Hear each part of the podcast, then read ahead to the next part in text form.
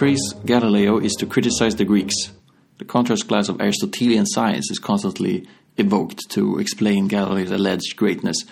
That is the case both in Galileo's own works, in fact, in his dialogues, as well as in modern scholarship.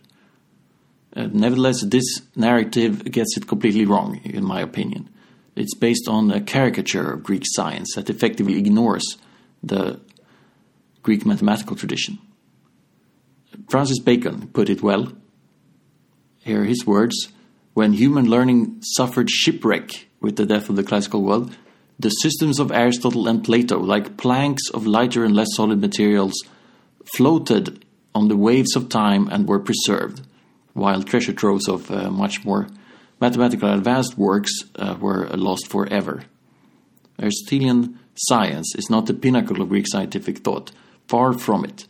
It was uh, not the best part of Greek science, but it was that part of Greek science that was most accessible and appealing to the generations of mathematically ignorant people who populated the universities of medieval Europe for hundreds of years. And perhaps uh, some generations who still do populate the universities to this day. Mathematicians have always uh, looked at things rather differently. So many great findings of the ancients lie with the roaches and worms, said uh, Fermat.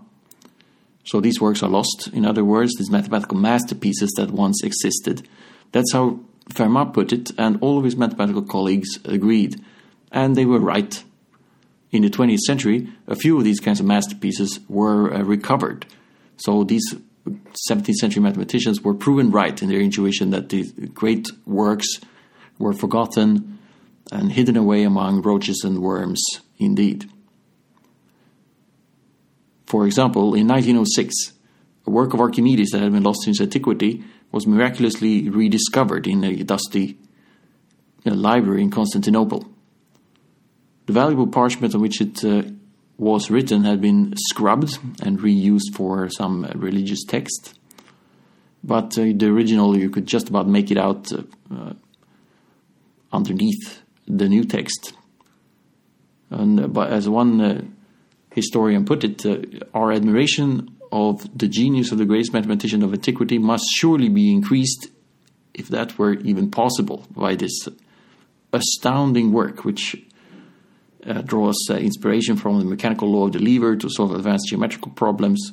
For example, the, uh, if this uh, you can imagine, think about it. This was a, it's a brilliant work by antiquity's greatest geometer, and it only survived by the skin of its teeth and dumb luck that it was preserved by this uh, having been converted into a prayer book. Just imagine then how many more works are, are lost forever if even that, the, the very pinnacle of the best of the best, just barely scraped by through uh, through basically accident. So that is to say something. And uh, another uh, example of a similar nature in the 20th century, again, uh, this is uh, well over 2,000 years uh, past Greek antiquity when we're still making these kinds of discoveries, you know. Divers in, uh, in Greece chanced upon an ancient shipwreck purely by coincidence, and it turned out to contain a, a complex machine, the so called Antikythera mechanism. So historians were astonished again and spoke in very similar phrases as we heard about Archimedes. Here's what one historian said about this. From all we know of science and technology in the Hellenistic age, we should have felt that such a device could not exist. This singular artifact is now identified as an astronomical or uh, calendrical uh, calculating device involving a very sophisticated arrangement of more than 30 gear wheels. It transcends all that we have previously known from textual and literary sources and may involve a completely new appraisal of the scientific technology of the Hellenistic period. Exactly. Well, that just confirms it. You know that uh, the uh, precisely what Francis Bacon said in his quote. You know that the when quite literally uh, learning suffered shipwreck, the the best parts sunk, and only the lighter planks. Uh, this. The philosophy of Aristotle, which was more agreeable to certain minds, uh, was more prone to survive than these much more sophisticated uh, scientific uh, works that were lost. Here's another example. There are various fields of mathematics where evidently Greek knowledge was much further ahead than the, the conventional surviving sources would lead us to believe. And one such example is combinatorics. Of this entire field and whole mathematical area of combinatorics, very little survives uh, at all, no complete treatises whatsoever from the Greek times. However, there is a stray remark, almost the only thing we know about Greek combinatorics is a completely, very uh, parenthetical remark in a non mathematical work by Plutarch. Here's what Plutarch writes in his uh, it's in the biographical uh, works. He writes uh, that Chrysippus said that the number of intertwinings obtainable from ten simple statements is over one million. Hipparchus contradicted him, showing that showing affirmatively that there are 103,049 intertwinings. So, uh, as one modern historian has observed, this passage stumped commentators until 1994 when a mathematician realized that actually in this very specific number, 103,049, corresponds to the correct solution of a complex combinatorial problem that was worked out in modern Europe in, in 1870. It was sophisticated leading mathematics at that time. So this forces a re-evaluation of our notions of what was known about combinatorics in antiquity, just as the historian says. So it's undeniable indeed from this evidence that this entire field of mathematics must have reached an advanced stage and yet not one single treatise survives on this subject. Uh, you know, this number, 103,049, you, you cannot arrive at that purely by chance. It does correspond to a very well defined combinatorial problem that makes a lot of sense from the point of view of modern combinatorics.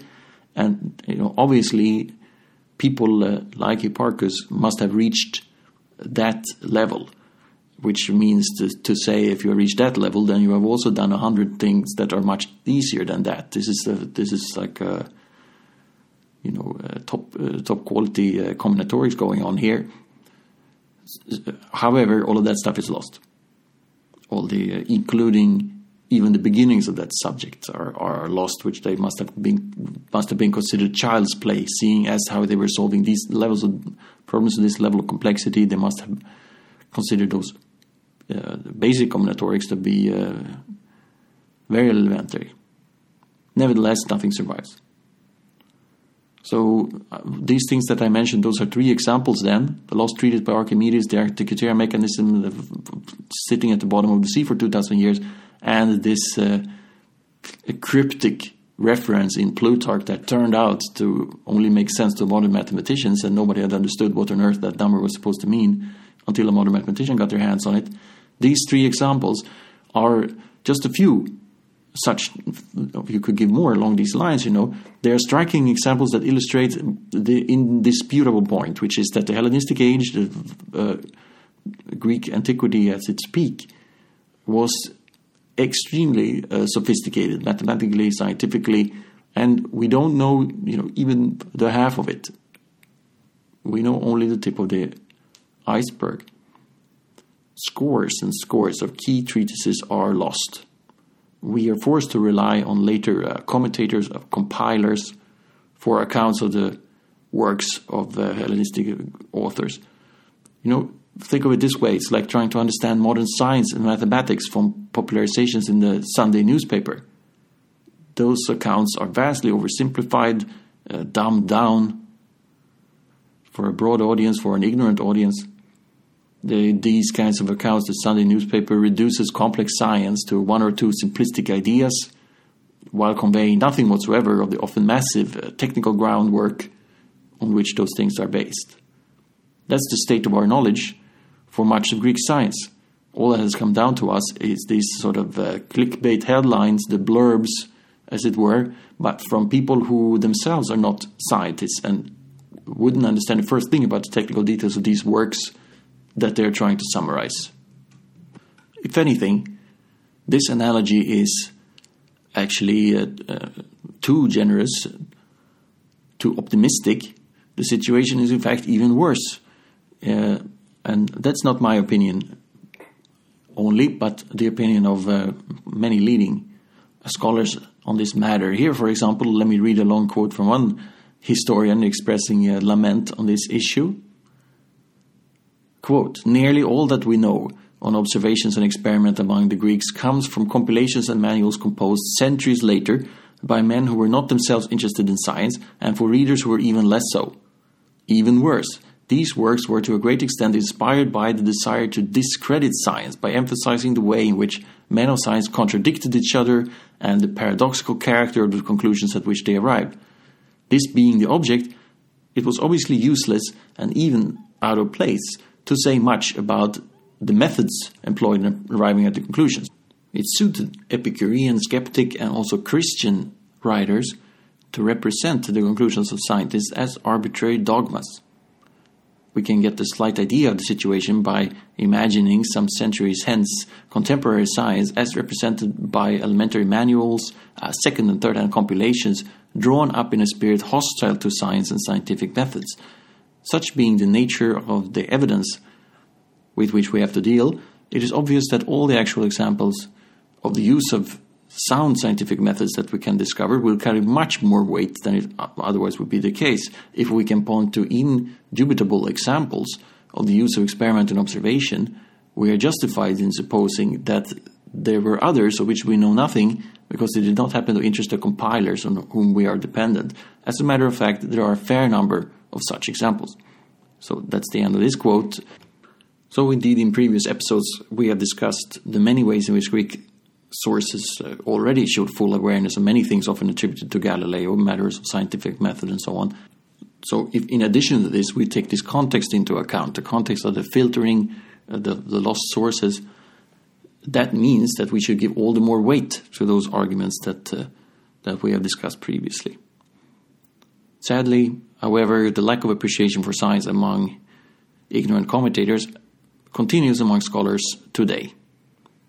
I collected uh, some quotes on this by some very respectable uh, classicists of today. Here are some uh, uh quite strong words from these uh, mainstream uh, historians.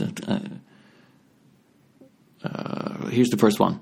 The state of editions and translations of ancient scientific works as a whole remains scandalous by comparison with the torrent of modern works on anything unscientific, such as about 100 papers per year on Homer, for example. An embarrassingly large number of classicists are ignorant of Greek scientific works. So people who study the ancient world are don't uh, pay any attention to uh, to science, in other words, and that is what is lamented in this quote. And so uh, here's another quote that, that expresses the same regret. Classicists include many who have chosen Latin and Greek precisely to escape from science at the very early stage uh, of specialization that our school's curricula permit.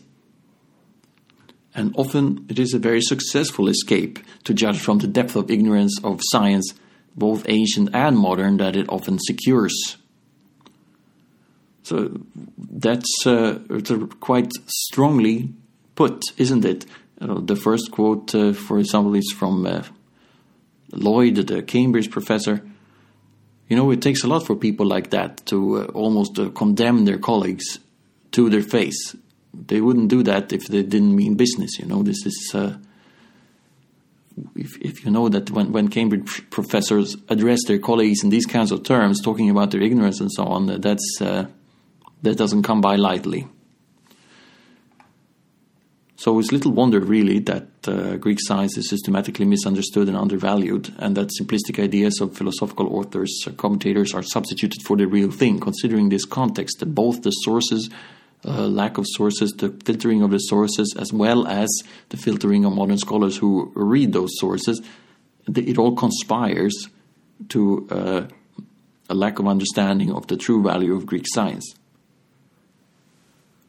So uh, now let's consider now Galileo's relation to this, uh, to the preceding philosophical tradition. It has been systematically misunderstood precisely for this reason.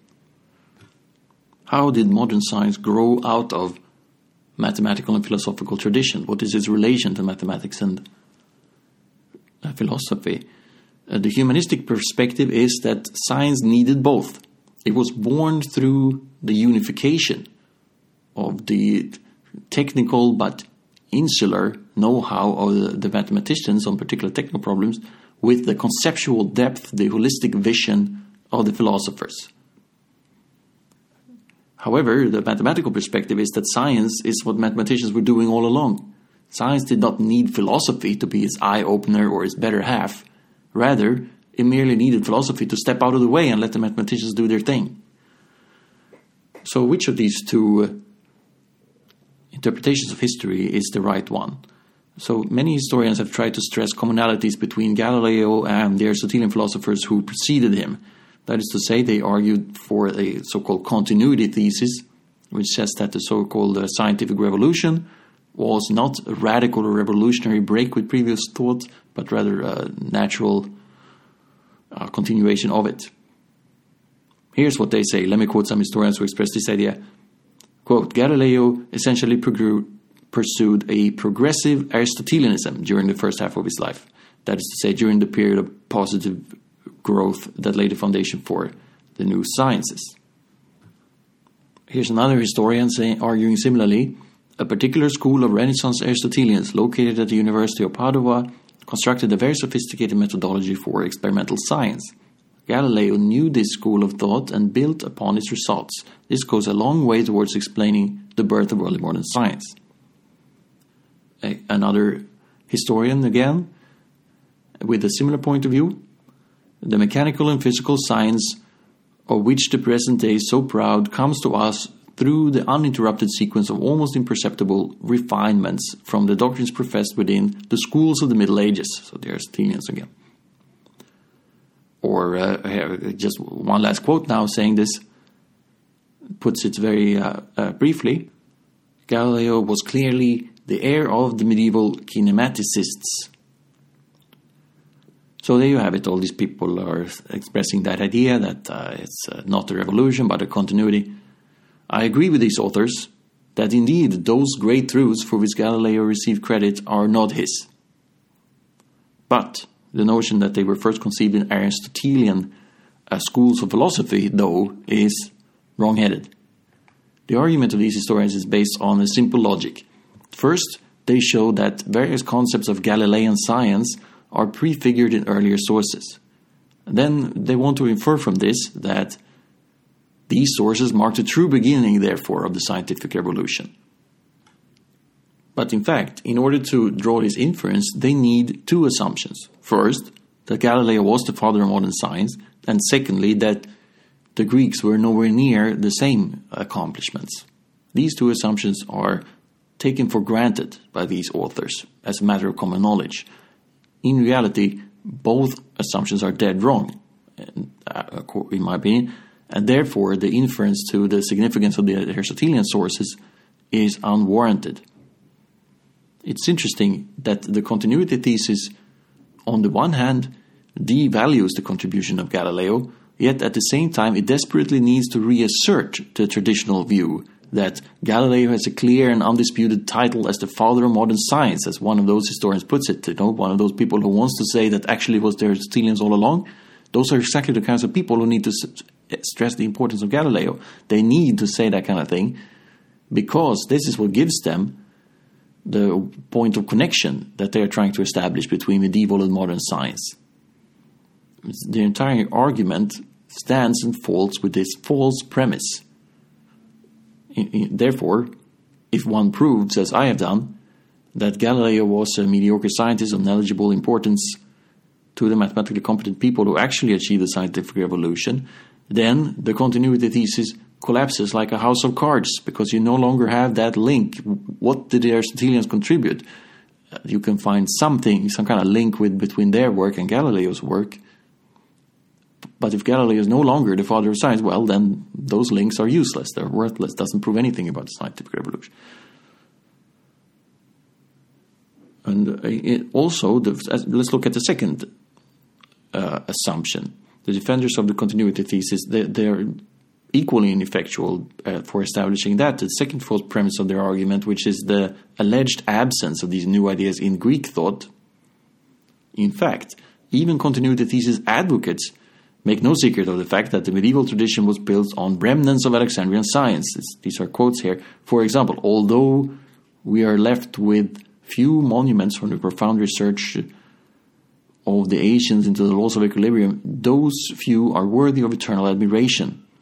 And obviously, the masterpieces of Greek science, such as the work of Pappus and Archimedes, are proof that the deductive method can be applied with as much rigor to the field of mechanics as to demonstrations of geometry. Those are all quotes from Pierre Duhem, a very passionate advocate of the continuity thesis. So, how can people like him then, like Duhem, on the one hand acknowledge that these masterpieces worthy of eternal admiration of Greek scientists of Greek antiquity, and yet at the same time maintain that uh, actually the, sci- the, the, scientific revolution should be attributed to medieval Renaissance philosophers. Uh, the way they do this is by writing off these ancient works as minor technical footnotes to an otherwise thoroughly Aristotelian uh, paradigm. Only if this picture is accepted can any kind of greatness be ascribed to the pre Galileans. That is evidenced by passages from these authors, uh, such as the following. I'm going to quote them to prove this point.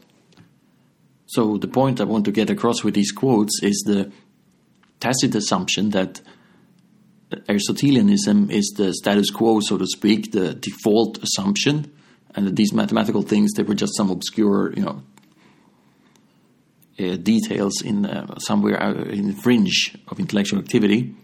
So let's quote this, uh, these authors and see in what way they rely on that assumption. So here's the first quote Some philosophers in medieval universities were teaching ideas about motion and mechanics that were totally non Aristotelian and were consciously based on criticism of Aristotle's own pronouncements. Admittedly, most of these significant medieval mechanical doctrines were formed within the Aristotelian framework of mechanics, but these medieval doctrines contained within them the seeds of a critical refutation of that mechanics. And here's another uh, quote along similar lines The medieval mechanics occupied an important middle position between Aristotelian and Newtonian physics. Hence, it was an important link in man's effort to represent the laws that concern the bodies at rest and in movement.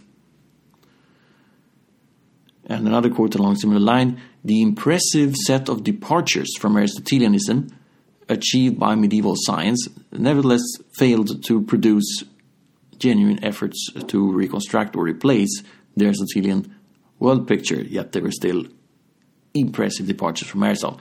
So you see in all of these quotes the uh, assumption of Aristotelianism as, as a status quo. Indeed, if Aristotle is taken as the baseline, then these authors look quite impressive indeed. They do criticize Aristotle, they do show independence of mind relative to Aristotle.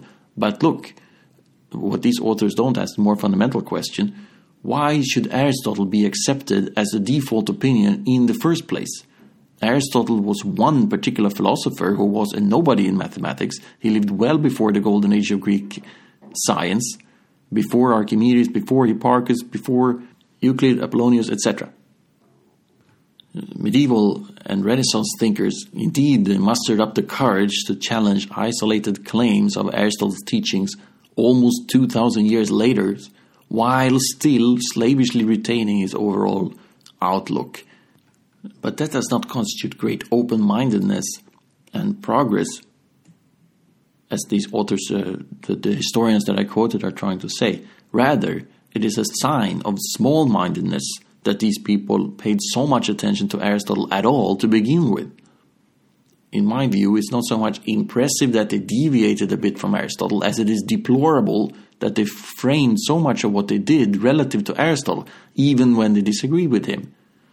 This is very different from post Aristotelian thought in Greek times, where there is no evidence that any mathematician paid any attention to Aristotle's uh, mechanics. In any case, uh, extravagant claims for the modernity of medieval concepts suffer from serious defects. Uh, one historian has, uh, has put it in, in those words, and here's how he summarizes it. There were no such thing as 14th century science of mechanics in the sense of a general theory of locomotion applicable throughout nature and based on a few unified principles. by searching the literature of late medieval physicists for just those ideas and those pieces of uh, quantitative analysis that turned out three centuries later to be important in 17th century mechanics, one can find those precursors of those ideas. And one can construct a medieval science of mechanics that appears to form a coherent whole and uh, to be built on a foundation replacing those of Aristotle's physics. But this is an illusion, an anachronistic fiction, which we are able to construct only because Galileo and Newton gave us the pattern by which to select the right pieces and put them together. That's how one historian puts it, which is also correct and also an, yet another reason why the continuity thesis argument uh, fails. The main uh, piece of evidence that is used as this kind of uh, precursorism, so to speak, the, the idea that uh, Galilean ideas were already there, the main example of that is the so called mean speed theorem. The mean speed theorem is a completely trivial result. You can visualize it in terms of uh, a graph that has time on the x axis and velocity on the y axis. Suppose you plot uh, the graph of a uniformly accelerated motion, for example, a freely falling object. So this graph makes a straight line going from the bottom left to the top right. It starts from no velocity and goes to whatever uh, final velocity, uh, increasing steadily, linearly uh, along the way. Now you can ask the question how far did the object go? Distance traveled is the area under the graph, the velocity time, time velocity graph. So it's the area of a triangle then, because we have the, the graph was a straight line. So base times height over 2. That is to say, uh, the total time of the motion or the fall times half of the final velocity. Or, or another way of putting it is that uh, half of the final velocity is the same thing as the average velocity. The triangle has the same area as the rectangle with the same base and half the height half the velocity, half the final velocity acting during the same period of time would produce the same distance traveled. Uh, that's the mean speed theorem. It's simply this, this very elementary concept. In terms of distance covered, a uniformly accelerated motion is equivalent to constant speed motion with the same average speed, namely half of the terminal velocity. So that's a very simple thing to see some people have praised this as an impressive achievement of the Middle Ages, probably the most outstanding single medieval contribution to the history of physics. This is a quoting. It is derived, it was derived by admirable and ingenious reasoning, according to one historian.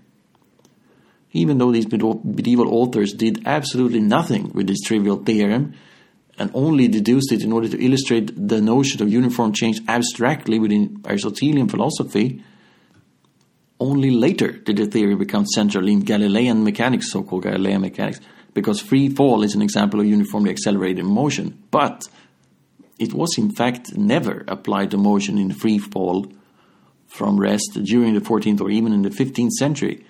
And only in the 16th century there is a passing remark to this effect, to the use of uniform motion to represent fall within the Aristotelian tradition without any accompanying evidence, very marginal, and that's as late as the mid 60s, such as the time of, of, Copernicus already. So clearly, the idea these people who were proving the mean speed theorem, they had absolutely no uh, conception that that corresponded to, to, freely falling objects. They were merely studying the idea of uniform motion, uniformly accelerated motion, because that makes sense in an Aristotelian framework as just uh, the concept of something changing at a uniform rate. It's not specific to motion. It's not specific, absolutely not, nothing to do with falling object. It's just a purely abstract concept that occur in Aristotelian physics, in Aristotelian uh, philosophy generally. So it is very anachronistic and very misleading to try to say, oh, you know, they only knew uh, already they were aware of these things that were half of the, the discoveries that Galileo was going to make uh, hundreds of years later. So a lot of nonsense. Let's not uh, radically inflate our esteem for the Middle Ages by anachronistically praising them for, for pointing out this trivial result that centuries later took on a significance of which they have no inkling whatsoever. We should instead re- recognize this theorem for the trifle that it truly is In fact, if we take that sound attitude, uh, then we shall also have no need to be surprised when it turns out that actually Babylonian astronomers assumed this theorem, the mean speed theorem, without fanfare thousands of years earlier, still earlier than the medieval uh, writers, obviously. This is uh, way before even Greek antiquity, the Babylonian astronomy did this. The utterly trivial mean speed theorem, it was implicitly taken for granted in Babylonian astronomy, as, as recent scholarship has argued. They were too good mathematicians to make a big fuss about this, obviously self evident, unlike the medieval philosophers, who were terrible mathematicians and therefore sat around and proved this kind of triviality at length. It's a testament to how bad they were at mathematics. They were so ignorant of mathematics that this trivial thing was the cutting edge to them. It only proves how little mathematics they knew rather than how uh, prescient they were of modern science. Galileo owes other debts to, uh, to previous philosophical tradition as well, according to many historians. For example, we are told that there are unmistakable Jesuit influences in Galileo's work.